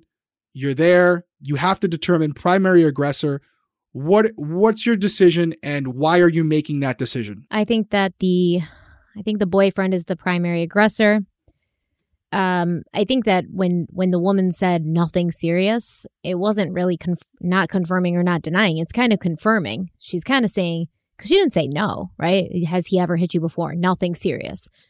Nothing serious. That's kind of subjective, right? What do you consider serious? What does this woman specifically consider serious? And in the eyes of the law, it may be more serious than she's making it out to be. So she kind of said, yeah, he has, but it's been nothing serious. So we know this is a pattern at this point. He said that she never tried to stop him from leaving, so he didn't have to hit her back. He was being verbally abusive. He was screaming in her face. She slapped him, and he proceeded to hit her back instead of walking away. So in my opinion, the boyfriend is the primary aggressor in the situation. Nailed it. And do you feel like going over that, what we're looking for, it gives you an easier ability to kind of discern, yeah, no, there's something here, who's responsible? Did that clear things up for you as far as not someone who's ever responded to a domestic violence, call? You know exactly what we use when we go. Yeah. Is there ever a scenario where they're both held responsible, though? Yes. Okay. Yes, there is. You can have a situation where they're both, it's a rare circumstance. Again, the laws are designed to protect against that. But if it's blatantly obvious that they both just beat the crap out of each other, they both got serious, to the point of felonies for both of them. Maybe they both stabbed each other or whatever. You can't just turn the blind eye. You would arrest them both for domestic felony assault and even domestic disorderly conduct. And you would ultimately let that work out in the courts. But usually, if you're paying attention, there might be minimal things, but you can establish a primary aggressor. And I love what you said about this one, because some of the things she didn't say suggest a history of domestic violence, right? Yeah. By her responses. And that's where those verbal cues you have to pick up on as a police officer. And the questions you ask may also help you. So when I say to him, well, after she struck you, did she stop you from leaving? He might be like, that's irrelevant. I'll just answer it honestly. Yeah, no, obviously she didn't stop me from leaving. But what he's actually doing is confirming that it wasn't self-defense. Yeah. This wasn't a defensive wound. This was an offensive wound. This was an offensive attack. And so, well, he could say she hit me first, so therefore it is self-defense. That's what he would argue, correct? That's what he's thinking. Correct. But the other variable to that, which I'm glad you just said it, is his size compared to hers, because it's not self-defense if you have the ability to retreat, and it's reasonable to assume that the injury sustained is not significant. You don't have, in the eyes of the law, I know some people might morally feel different about this, but in the eyes of the law, if you are a man that's of significant stature, bigger than your significant other, and she strikes you, you can't strike her back just because she struck you. If you have the ability to remove yourself from the situation as the quote-unquote bigger person, maybe both physically and emotionally, it's your responsibility to remove yourself from the situation. If you're in a corner where she's in front of you and you're unable to retreat and you need to strike her in order to remove yourself from the situation, that's a different story. But I'm glad you brought that up, because all these little variables, all these little anecdotal information that we are obtaining does ultimately help you decide which way you should go. But that's why it's important to ask a lot of questions, to separate the two parties, and try to establish a level of credibility. And when if at all possible, get an outside witness. In this case, we didn't have one. But I tried to throw a little bit of a trick in there, because I'm sure a lot of people are saying, well, she as the victim, if you've established she's the she's the victim here, she doesn't want to press charges. Right. That comes down to discretion. And we were saying this off camera, there are certain crimes as police officers where you can use discretion. If I stop you for speeding, usually I have the discretion to decide whether to give you a ticket or not. There are situations where you have someone who commits a larceny from a convenience store, but you apprehend them right outside the building. There are times where if you talk to the store owner, which I've done a million times, where you can say, hey, listen, I have your property.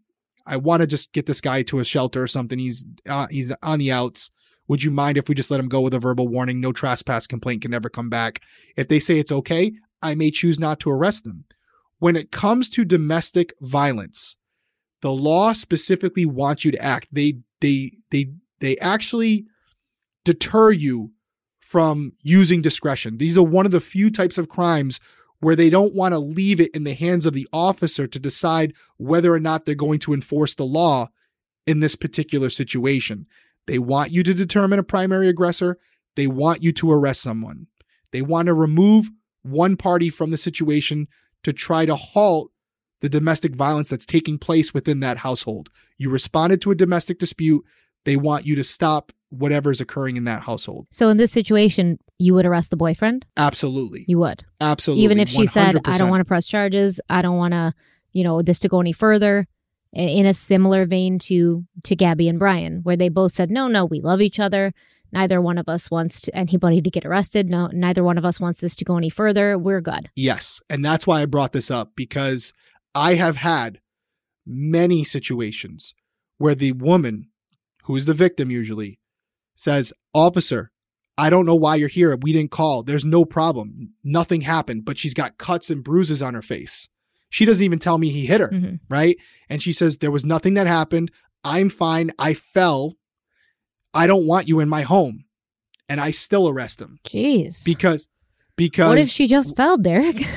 No, well, usually there's a call that came in, and you can hear her screaming for help. There's a lot that goes into it. If I get a call where literally someone says this guy's beating the crap out of his wife downstairs, we get there and we can hear it from outside. But as soon as they hear us coming, suddenly there's no problem. But the kids are in the background bawling their eyes out. I can hear him yelling, mommy. She's got cuts on her face and his shirt's all ripped up. And if she was alone with you, she might say, yes, he did hit me, but she's afraid that no one's going to get arrested. You're going to leave. Correct. And she's going to be left there. Yeah. Okay. And so we have to assume that's going to happen. And so we have to act once we respond. And at that point, I've had so many cases where I've arrested someone for clearly domestic assault. And we go to court and the woman, the victim, is flipping me off. Yeah. As we're sitting at court. Stockholm syndrome, man, I swear. You ruined my life. But guess what? I would rather do that and see you there flipping me off than find out something happened to you later because I didn't act. So I can deal with that. Wow. But that's why I wanted to lay out that scenario. I can't wait to read your comments and see what you guys decided. Maybe you have a different perspective on it. I'm not trying to convince you. I'm literally telling you exactly the way we do it. So it kind of goes across the board. Some states are more strict than others, but I want to do a quick rundown of Utah law because that's where this happened. So if we really want to be accurate, and I don't think anybody's doing it this way, that's what I want to do. So there's very clear guidelines for how you enforce reports of domestic violence. So I'm going to skip around a little bit, but I will read it to you. So this is the Utah Penal Code, 77-36-2.2, powers and duties of law enforcement officers to arrest. This is in reports of domestic violence and reports of parties' marital status. So based on what their relationship is, that would dictate whether it's a domestic assault or not, or it would just be a regular assault. The primary duty of law enforcement officers responding to a domestic violence call is to protect the victim and enforce the law. In addition to the arrest powers described in Section 77-7-2, when a peace officer responds to a domestic violence call and has probable cause to believe that an act of domestic violence has been committed, the peace officer shall arrest without warrant or shall issue a citation to any person that the peace officer has probable cause to believe has committed an act of domestic violence. So basically what they're saying is there's no discretion. If you establish that domestic violence has taken place and you are able to establish who the primary aggressor is, you are to arrest that person. The reason they put citation in here is some states, a citation can still be an arrestable offense. They go even further than that. And this is what I'm driving home to you, how serious domestic violence laws are. They basically take away your discretion by spelling different scenarios out so that it's not open to interpretation. So this is another one that's interesting. This is right after the one I just read to you. If a peace officer has probable cause to believe that there will be continued violence against the alleged victim, or if there is evidence that the perpetrator has either recently caused serious bodily injury or used a dangerous weapon in a domestic violence offense, the officer shall arrest and take the alleged perpetrator into custody and may not utilize the option of issuing a citation under this section. Basically, they're saying, listen, if you have any indication that this person struck them before and that there's been injury, we're taking away your discretionary right to make that determination. Even if in regular simple assaults, you have the ability to issue a citation, we don't want you doing that here. We want you to remove that person from the home to give the victim an opportunity to remove themselves from the situation. So the officer, if they don't do it in that situation, is now breaking the law themselves. So is that what happened here? With the whole case that we're going to talk about right now with Gabby and Brian? Well, we can get to that. So you kind of hit on the case. I think we've established the baseline for what the parameters are for a domestic violence situation. And now, just like we did with this previous example, let's pretend you haven't heard or saw the body cam footage from this incident and apply the same methodology as if you were the officers, okay? So some of the stuff you just said, but I'll repeat it in case we miss it. This is your new scenario. You're the officer. You guys figure out what you would do. So Moab, Utah, we've already established that, August 12th, 2021, approximately 1600 hours, that's 4 p.m., officers receive a call from dispatch. I'm going to read the exact quote from dispatch to the police officers. This is what you're hearing before you pull over the car. Very important, right? 911 call, by the way. Not a normal call. This is in through 911. So clearly somebody felt like it was an urgent matter. RP states, so RP means reporting party. RP states a male hit a female. The dispatcher then gave the license plate number and then said domestic. He got into a white Ford Transit van, has a black ladder on the back, Florida plate. The female who got hit, they both, the male, and there was a little bit of a pause, the male and the female both got into the van and headed north. Supposedly the caller was a guy by the name of Christopher. I don't know if that's been substantiated or whatever. I refer to you, Stephanie, for that. You're usually... that's your wheelhouse. But that's what I saw with that. Oh, I got one. And as you said, this all happened outside the Moonflower Community Cooperative. It's a natural food store in Moab, Utah. So another witness, as you kind of alluded to later, so I'm going a little out of order here, wrote a written statement, told police he saw the couple in the middle of some sort of dispute, like you said, and something definitely didn't seem right. The witness also said it appeared Laundrie was possibly trying to lock Petito out of the van and take her phone. By the way, relinquishing a telephone is a domestic charge as well. What do you mean relinquishing it? So if you have a phone and me or you are dating and I decide to take your phone after, in the middle of a fight so that you can't call for help, even if I leave the scene, it's relinquishing a telephone, which impedes your ability to call for assistance, whether that's law enforcement, a family member, a friend. That's an additional charge. Saying relinquishing your cell phone is a crime. It kind of seems like the person who's giving the cell phone up is committing the crime, right? That was the way the charge was. I remember it. Like, I unfortunately charged people so many times with that statute. 1229-5. God, I don't remember it. It's 1229-5 always starts off a domestic charge.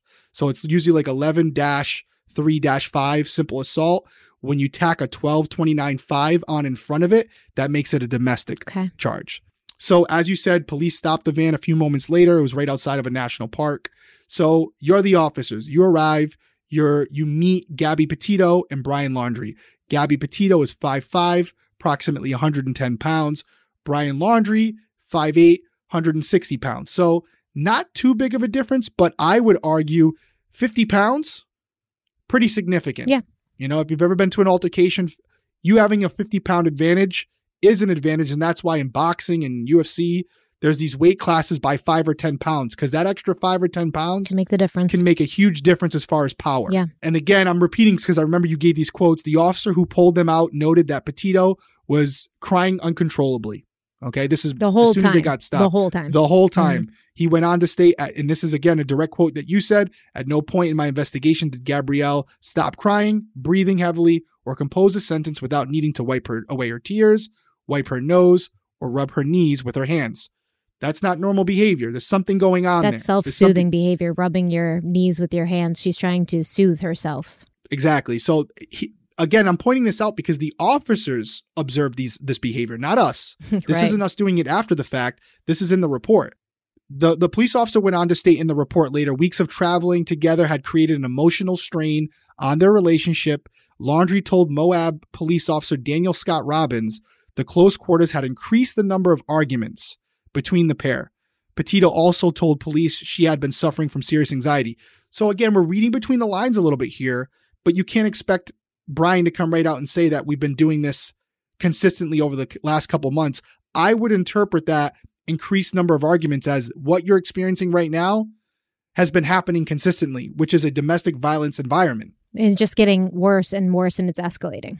That's an escalation. That's an escalation, right. Moab police. Right. And this isn't just a isolated incident where he said, listen, we never fight. No. Something happened today. They're acknowledging that this is an ongoing occurrence. And so that's something right there. Remember what we talked about earlier. You're starting to check a box, right? Next thing, both the male and the female reported they are in love and engaged to be married and desperately didn't wish to see anyone charged with a crime. Again, this is an opportunity where they're still together at this point, and Brian's putting out a narrative while Gabby's still listening so that she can hop on board with him. That's why one of the number one things we can do as officers is immediately separate both parties so that the aggressor can't give any hints or make any passive threats to the victim as to what may happen if they're open and honest with the police. So they do eventually separate Gabby from Brian. And when they do that, she proceeds to immediately start to blame herself for the incident. Hold on a second. I want to go back. So yep.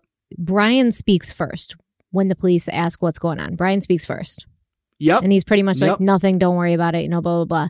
And this is a signal to her that he's setting the stage. That's the script. This is the narrative he wants her to follow. You got it. Okay. You got it. And that's something we look for. Hey, I might look at the person who I assume is the victim. Hey, you okay? What happened? If he starts talking first, mm-hmm. I already know what time it is. It's a red flag. I already know what time it is. Now, that's not enough to arrest someone, but I already know where it's going because he's going to say what he wants her to repeat. So that's something that you learn as after doing this multiple times. Even if they're in the other room, I've seen times where I'm standing 2 feet away from the person. They're screaming as they're talking to me. So the other person, they want her to hear in the other room. Yeah. And I'm like, dude, what are you yelling for? I'm right here. And I've even gotten to the point where I've said, buddy, it doesn't matter if she can hear you. It's not going to help you. You need to just be honest. You know, I know what you're doing. This isn't our first rodeo. We know what you're doing. So yeah, so that's definitely something you want to be aware of. And I made a note here. So when they do separate the two, Gabby proceeds to just start blaming herself about the incident, but appearing quite scared and not really being able to explain how the incident began. To me, that fits the profile of a domestic abuse situation where you have a victim who's now self-blaming and trying to protect her abuser. There is some subjectivity with that, but that comes from years of training and experience where, in my experience, that's what I usually see. Immediately, as soon as they start separating, if she doesn't have the script from her abuser, she immediately turns to, it's my fault. Yeah. Because that's the safe bet, right? It's my fault. He can't be mad at that, right? He can't be mad at that. Can't get myself in trouble by saying that now, can I? And so for me, when they automatically start with, it's my fault, that's a problem. And again, another sign that she is very concerned for her safety and the ramifications that could come from this incident. And again, she's not saying it outright, but as officers, we have to read between the lines that this is a victim of habitual domestic abuse. That's our job to be able to determine that and to see that. You can't just look over it. I mean, just the fact that she couldn't stop crying throughout the entire, altercation with the police. Like she did not stop crying the entire time. To me, that's a huge sign. Like, this is something that's overpowering to her emotionally at this point. This isn't something that she's just going to brush off. She's clearly like devastated, under a lot of pressure, anxious, stressed out. She can't stop crying. You saw her in the body cam footage. She's rocking, she keeps kind of glancing over at Brian because he's her abuser. But at the same time, like, he's convinced her that he's the only person that can keep her safe. And what did you establish earlier in this episode from Rose? He has control over her. He does, yeah. And that was a while ago. And now he's been with her in a van for months, manipulating her, coercing her into believing she's less than. There's even a part when the police officer's talking. There's a lot of conversation. I strongly recommend you go check it out. But there's parts where she just passively says, like, he doesn't support anything she does as like a blogger. He doesn't think I can do it. He doesn't think I can do it. Doesn't think I can do it. And Brian, why is he doing that? What does Brian say to the police? Like, her little blog. He's so condescending. Right. Oh, yeah, she was working on her little blog. And why is he doing that? Because you're the psychology major. Well, why is he doing it to her, or why is he saying it to the police? Why is he doing it to her consistently? Because he wants her to feel worthless. Like, she's lucky to be with him. Like, she's lucky to be with him. She's worthless. She won't find any better than Brian, because who would want somebody who's so worthless? That is what he wants her to feel. And I'm not a psychology major, but to me it says, he's not accomplishing much in life. That's what I'm happy saying. Just, exactly. He's jealous of her. Yeah. She has goals. She has ambitions. She wants to do bigger things. She's outgoing. Yeah. And he is not. And he wants to try and demean what she wants to, her goals, to bring her back down to her level, even though he's presenting it as if she's already less than. Yeah. But in reality, he knows. He has no self-worth. So he's trying to make her have no self-worth so that she'll stay with him. Deep down, he knows he's not good enough for her. Exactly. He overkicked his coverage all day. And Gabby's probably pumping him up behind the scenes like, oh, your art's so good. Even though nobody was buying that shit and it, right? And she's probably like, don't worry. They don't understand. You're a genius. The world's not ready for you, Brian. Trying to make him feel good, because she knows that as long as his ego's getting stroked, he'll be nice to her. But the second he feels like crap about himself is when he starts using her as his punching bag. So all she's got to do is keep building him up, pumping him up, making him feel good, making him feel like the big man so that he's good to her. It's tragic. And at the same time that she's making him feel good about his crappy, weird art, he's over here downplaying every single thing she's attempting to do. Yep. And again, not that you're going to see all of this in this little interaction, but just from watching the video from the perspective of the officer, you're seeing it. You're seeing it where she doesn't even realize what she's saying, but she's indirectly, not even probably knowing it, telling the officer things that are in line. Because we got to remember here, I don't know if I said it yet, domestic abuse is not always physical. No. There is a mental and verbal aspect to it that is absolutely still domestic violence. It's a lot of different things. So and they happen conjointly, right? Often. Absolutely. Yeah.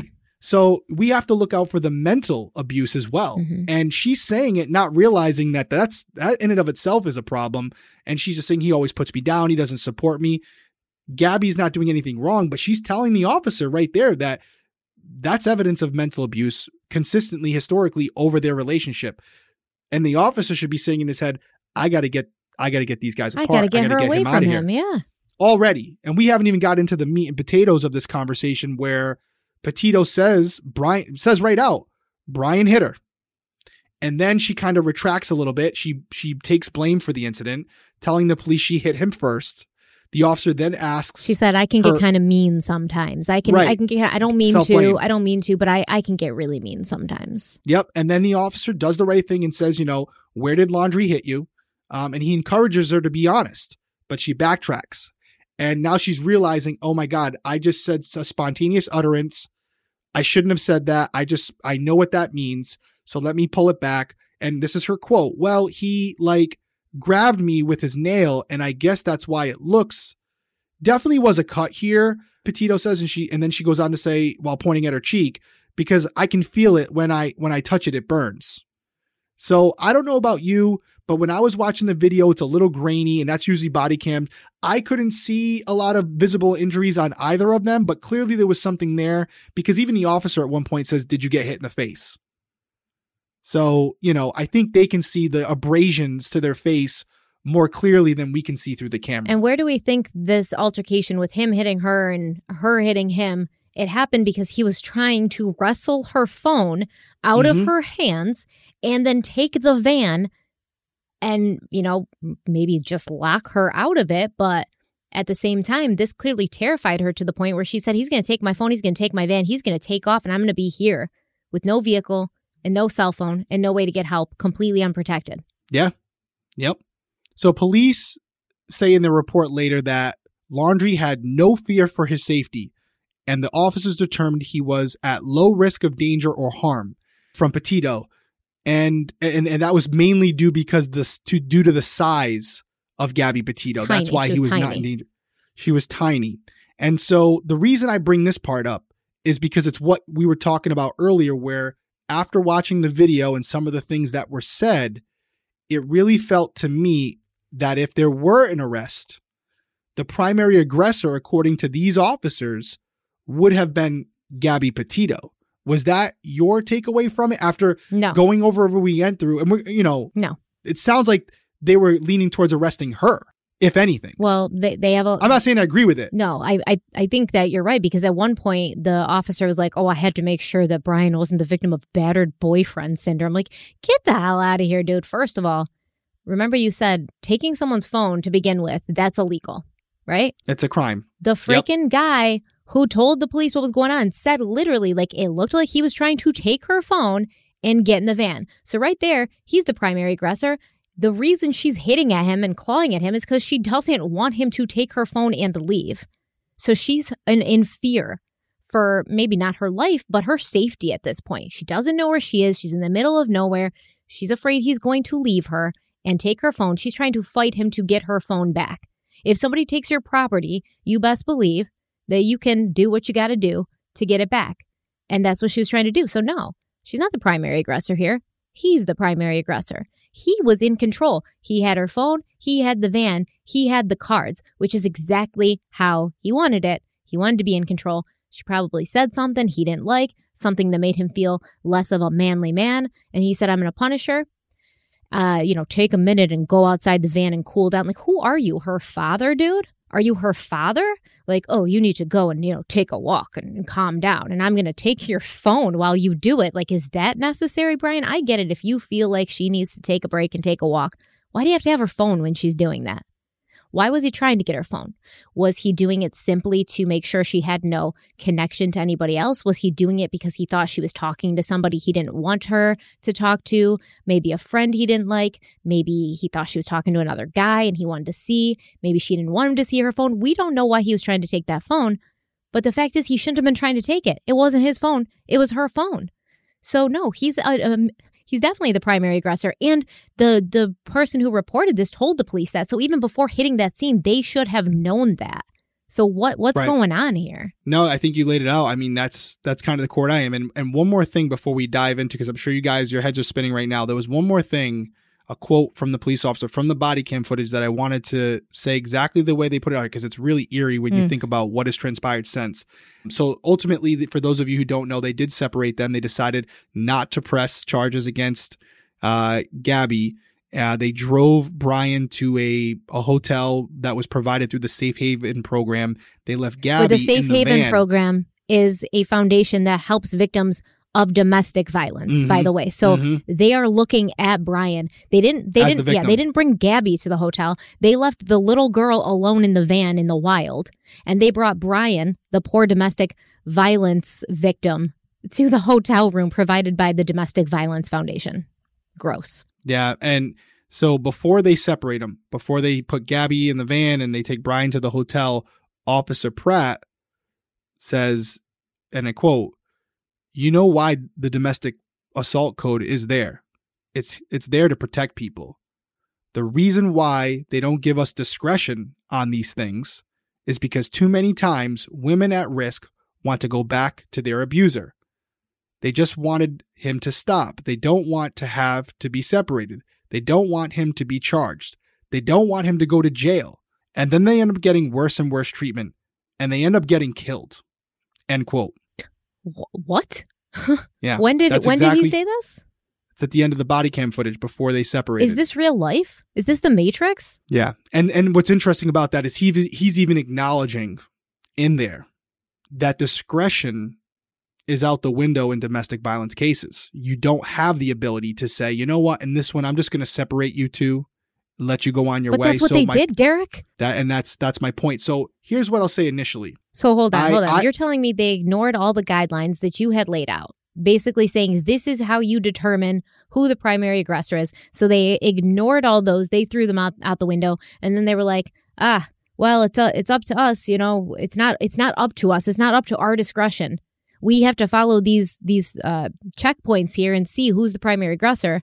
But we already ignored all of that. So we're going to ignore the fact that we don't have discretion either. And we're going to use our discretion anyways. Is that what you're telling me happened here? Yeah. And here's my thing. Before I get into what I think, even if they believe that Gabby was the primary aggressor and Brian was the victim, they're still contradicting that statement. Because if that's the case, exactly, and they know the law, they should have arrested Gabby. It's not up to Brian to decide whether to press charges or not. So either way you view it, yeah, whether you're Brian, Team Brian or Team Gabby, which I don't think anybody really is on Team Brian. You get it, but you know, in this situation where you think, oh, maybe there are people watching this or listening right now saying Gabby was the primary aggressor based on what you told me. If that's how you feel, these officers, this Officer Pratt, that he's acknowledging in this statement to them that this is what's supposed to happen in this particular circumstance. So I found that really interesting. Talked a lot, so I'll just make it very quickly. I have a couple points here as far as my analysis of it. You have an unbiased third party that stated the gentleman was slapping the girl. That's one. You have a size discrepancy between the parties. You have multiple signs and statements of verbal and physical abuse from Gabby. You have an admission from her that he assaulted her. You have visible injuries to support the allegation that was made, even though it was kind of a spontaneous utterance.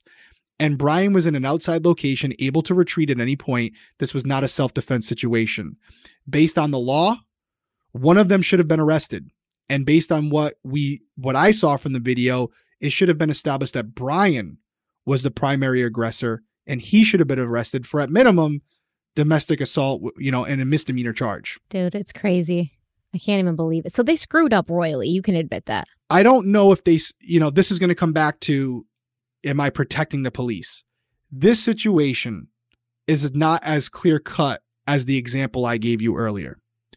And there could be a situation here where these officers lack the training or the experience to deduce what's going on here. But I will tell you, it doesn't take specialized training from a psychologist to figure out, based on the body cam footage, that this woman is in a really bad place. And you have to wonder how she got there.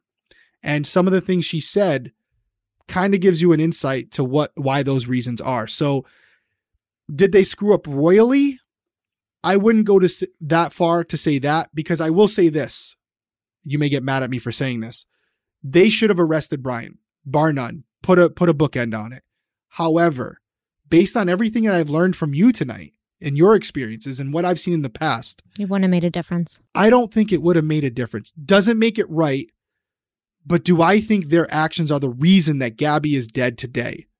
I don't. Okay, let me devil's advocate. But you go off. I've been talking way too much. My throat is actually. I don't know how you do it every week, girl. Tea. I really don't. Hot tea. I'm gonna take a drink from my Crime Weekly water bottle and shut up and listen. All right. Well, don't shut up too long because I have a question for you. I got you. Let's play devil's advocate here. Let's say they had arrested Brian. How long would he be arrested for? 24 hours. 24 hours. No criminal history, no previous contact order that was violated. He would be bailed out in the morning. He would be arraigned by a judge, and they would release him with, obviously, a court date to come back for his arraignment. Unless... Or for his court date. Okay, hold on, because there's other factors. Unless when they arrest him and Gabby's in the police station and he's behind bars and she feels safe to say, yes, he's hit me. And then, they'll still release him and give him a court date. But at that point, won't they say, you cannot go near this woman until your court date? You can't be hanging out with her, driving around the country in a van at this point? Even if it's a simple misdemeanor, in any domestic violence case, there is an automatic no contact order issued where the accused cannot have any contact, whether it's physical, verbal, digital, with the accuser. So if he even texts her, he can be rearrested. Okay, so logic would lead us to believe then if they had arrested him, Gabby may not be dead today. That's a fair assessment. Yeah. That's a fair argument. Because she may have called her parents. She may have left the van for Brian, said, when you get out of prison or jail or whatever, you can drive back. I'm flying home to New York because we can't have any contact anyway, so we can't be driving this van together. Gabby would have gone home to New York. She'd be alive. Now, is that to say that, later on she wouldn't have gone back to him? That's not to say that. But I don't think we'd be in this position that we are today. It's a great argument. And, I'm going off of times where we talked about where the woman goes right back to him. They're flipping me off. And even your situation where you said nobody could tell you different. But I think you make a great argument because who am I to say that that's what she would have done? She wasn't given that opportunity. Mm-hmm. So, my personal opinion is just based on what I've seen. It might not have made a difference, but you're right. How do I know? How do I know? She wasn't afforded that opportunity. Yeah, and if she goes back home and they get back together. She's got his van. Where's she going to go? Even the separation, she's got his van. No, she ain't going nowhere. No, I'm saying she has the van. She's going to leave it at the jail. Here's the keys to the police. My parents sent me money. I'm flying home because Brian and I can't drive back together anyways at this point. He's not allowed to come near me. So I'm flying home. I'm back in New York. Now later, maybe Brian drives back. He goes to New York. Abby, I'm so sorry. But at least they're not out in the freaking middle of nowhere in a van where he can just do away with her and nobody can see. They're back around civilization. They're back around her family. There's a chance that this may never have happened, or she would have at some point been like, okay, enough is enough. She didn't have that opportunity. And I do think that the police probably had something to do with that. But that's just my opinion. No, but I think it's a valid opinion. I think that's why people are so upset about it. And, you know, that's what I was kind of alluding to, where they separated them, but they left her with his van. So what are they going to do as soon as the cops leave the hotel after they drop him off? Where's she driving to? Who knows? We don't even know if they spent the night apart that night. That's what I'm, more than likely they didn't. More than likely he told her where he. More she, than he, likely he's at the hotel. He texts her. He's like, baby, I'm so sorry. I miss you. I can't sleep without you. And she's like, I'll be right there. Or, you know, I'm going to drive up and come in. I mean, the hotel said, yeah, that this room was booked. But we don't know if Brian Laundrie stayed there. We don't know if he stayed there the whole night. Like, we don't know any of that stuff. So no, who knows? I think it's a great point. And I think that's why this body cam footage, and I didn't even mention, you know, there was initial body cam footage released. Yeah. And then the secondary footage that was released was a lot more incriminating. Oh, yeah. When it came to Brian Laundrie, because I will say the first footage, you know, it was even more of a gray area. But when the second footage came out and she clearly states, yeah, he hit me, you know, that's it. It's most of the time, as soon as that phrase is uttered, that's it. It's, you know, he's going to jail. And we've arrested people for domestic violence for less. I was telling you off camera, because we've been talking about this. We can't help but talk to each other as we're preparing these things. There's some cases where I would respond to a scene. The woman has a red mark on her neck or on her face. It could have been self-inflicted. And she looks at me and says, he hit me. I want him arrested. I don't have the ability to say, nah, I don't think he did. I'm not arresting him. It's my responsibility, my legal obligation to take a statement from her if she's willing to write it, and arrest him, even without any significant evidence to suggest another witness or anything. That's the way the domestic violence laws are written. There's very little margin for making a discretionary call. It just doesn't exist. Damn.